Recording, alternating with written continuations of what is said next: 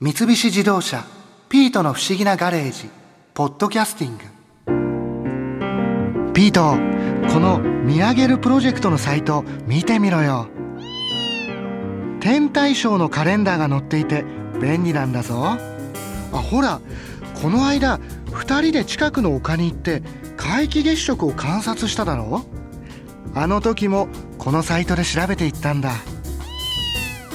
うーん。このサイトによれば12月14日の午後9時頃には双子座流星群の活動がピークを迎えるらしいな。また天体望遠鏡を車に積んであの丘に行かなきゃ。あそうだ。その前にはやぶさ2の打ち上げがあるんだっけ。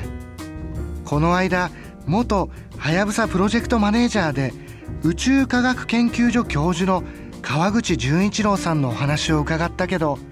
面白かったよな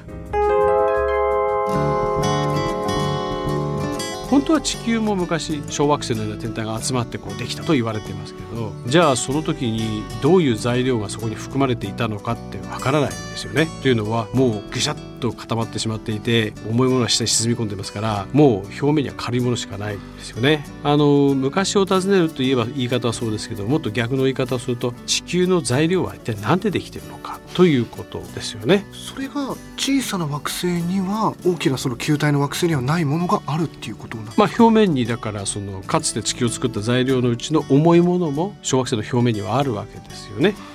だそう全部固まって溶けてしまわないもののその元の材料もある、ね、大きくなればなるほどそれがもう球体になっていって中に沈んでいってしまうのでそうです、ね、取れなくなるっていう。取れなくなってしお目にかかることもないというわけですよね。だからあのその小惑星に出かけていってその資料を持ってこようということですまあ、ただこうこの話するとですね地球の表面には流れ星も落ちてきますよね。星屑ですよね。で地球の上には実は非常にたくさんの実は流れ星というか宇宙のダストというか岩や砂やその氷氷はまあ溶けてしまいますけどどんどん降ってきてます。え降ってきてるんですか？ええただ大抵は空気の中で突っ込んで溶けてしまったり、まあ、煙のように小さくなった粒になって実は一晩にそうですね。まあ10トンとかっていう大きさの。えそんなにですか？地球全体で10トンっていうのはごくごくわずかですけどダンプカー1台分ぐらいの土とか砂とか氷のかけらがあって吹いて。くるでそうするとですね実はあのそういう小惑星の破片っていうのはですね実は日常的には非常にありふれたもの。例えばその外に歩いてる道路の上に転がってる砂粒だってこれはひょっとしたら小惑星が降ってきて流れ星になった時煙の粉が落ちてるんですよね。あ落ちてるんですね落ちてるんですね夜光学顕微鏡のガラスの板を外屋外に置いておくんですね、はい、そうすると一晩経ってそれをこう顕微鏡で覗くとそこにはだから隕石の破片が顕微鏡で見える。降ってきてるんですね。すね。でそうするとあの小惑星のかけらって珍しくないんじゃないかと。うんなんか。あなんだそんなじゃあなまず小惑星にどこが出て何して取ってくるのか、はい、ということになるんですけどここはですね大事なことはその降ってきているものはどこから来たかわからないんですよね。どこから来たか分かりません、はい、だから地球を作った時には地球周辺にこう飛んでいたのかもしれない小惑星なのかそれとも全然違ってこう大きなこう楕円軌道を飛んでいてとんでもなく遠いところから来たものなのかも全然分からないんですよね。うん、で小惑星が月面にぶつかって弾き飛ばされた石が隕石になって地球に落ちてきたかもしれない。うん。でそれ区別つかないんですね。だから私たちは起源が分かった小天体や小惑星の破片を必要としている。でないと関係がつかめないですよね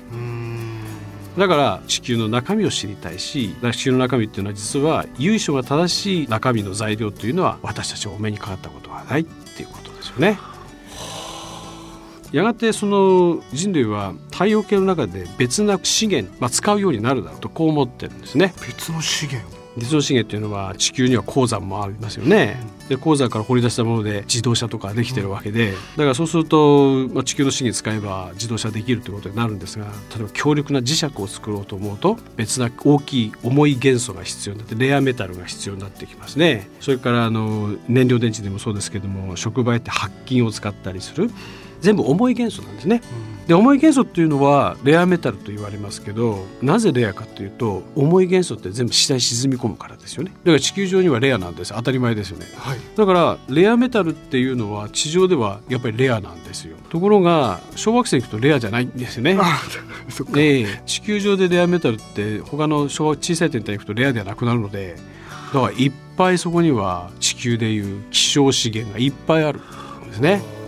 やがて人類はだからそういう資源を使う時代が来ると思ってます。でその時一番大事なのは他の小惑星から鉱石を運搬してくるですよね。でそういう時代がきっと来ると。ですからそれをやるためにはその技術は必要ですよね。往復する技術は必要なんですよね。でもそのはやぶさ、はい、世界で初めて持って帰ってくることに成功してそれはもう例えばアメリカとかそういったところでまだやったことがない技術だったわけですよね。はい、日本のこの例えばそれを成功したことによってこう宇宙工学っていうのはこう世界とかなり並んできてるんですかまあ、技術的にそのやれますかっていうとやれないことはないっていうのが我々専門家からするとそういう答えですよね。宇宙開発というのは一連のことが全て全部動かないと出来上がりませんよね。一連のことっていうのは一つつまずいてもダメなんですけど。で一つ一つのことというのは例えば地球上のでは必要のない技術がいっぱい使われてます。例えば何億キロ離れたところとこう通信をするというのは地球上ではですねそんな必要ないんですよね。まあ、そういう技術はだから地上ではもっと別の役に立ち方をするというか非常に弱い電力でも通信ができるようになったり途中でこう信号が化けてしまったらそれを自動的に直す技術とかっていうのは地上のものにいっぱい応用されてるんですね。ブルーレイディスクの記録の方式もそうだし地デジだってもちろんそうですよね。そういう身近なところでこう何か役に立つというか、はい、僕たちも体験しているような技術もあるっていうことなんですね。そうですね。元をたどすとあのこれなんで発達したんですか？あこれはの要するに惑星探査ですよっていうのはい。っぱいありますよね。そこから来てることもあるんですね。そうですね。まあブルーレイって言ったのはもちろんそうだし DVD だって CD だってまあ遡れば同じでそういうところに使われてるんですよね。今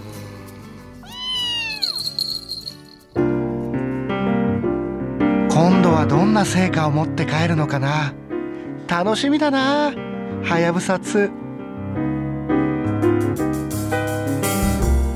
三菱自動車ピートの不思議なガレージ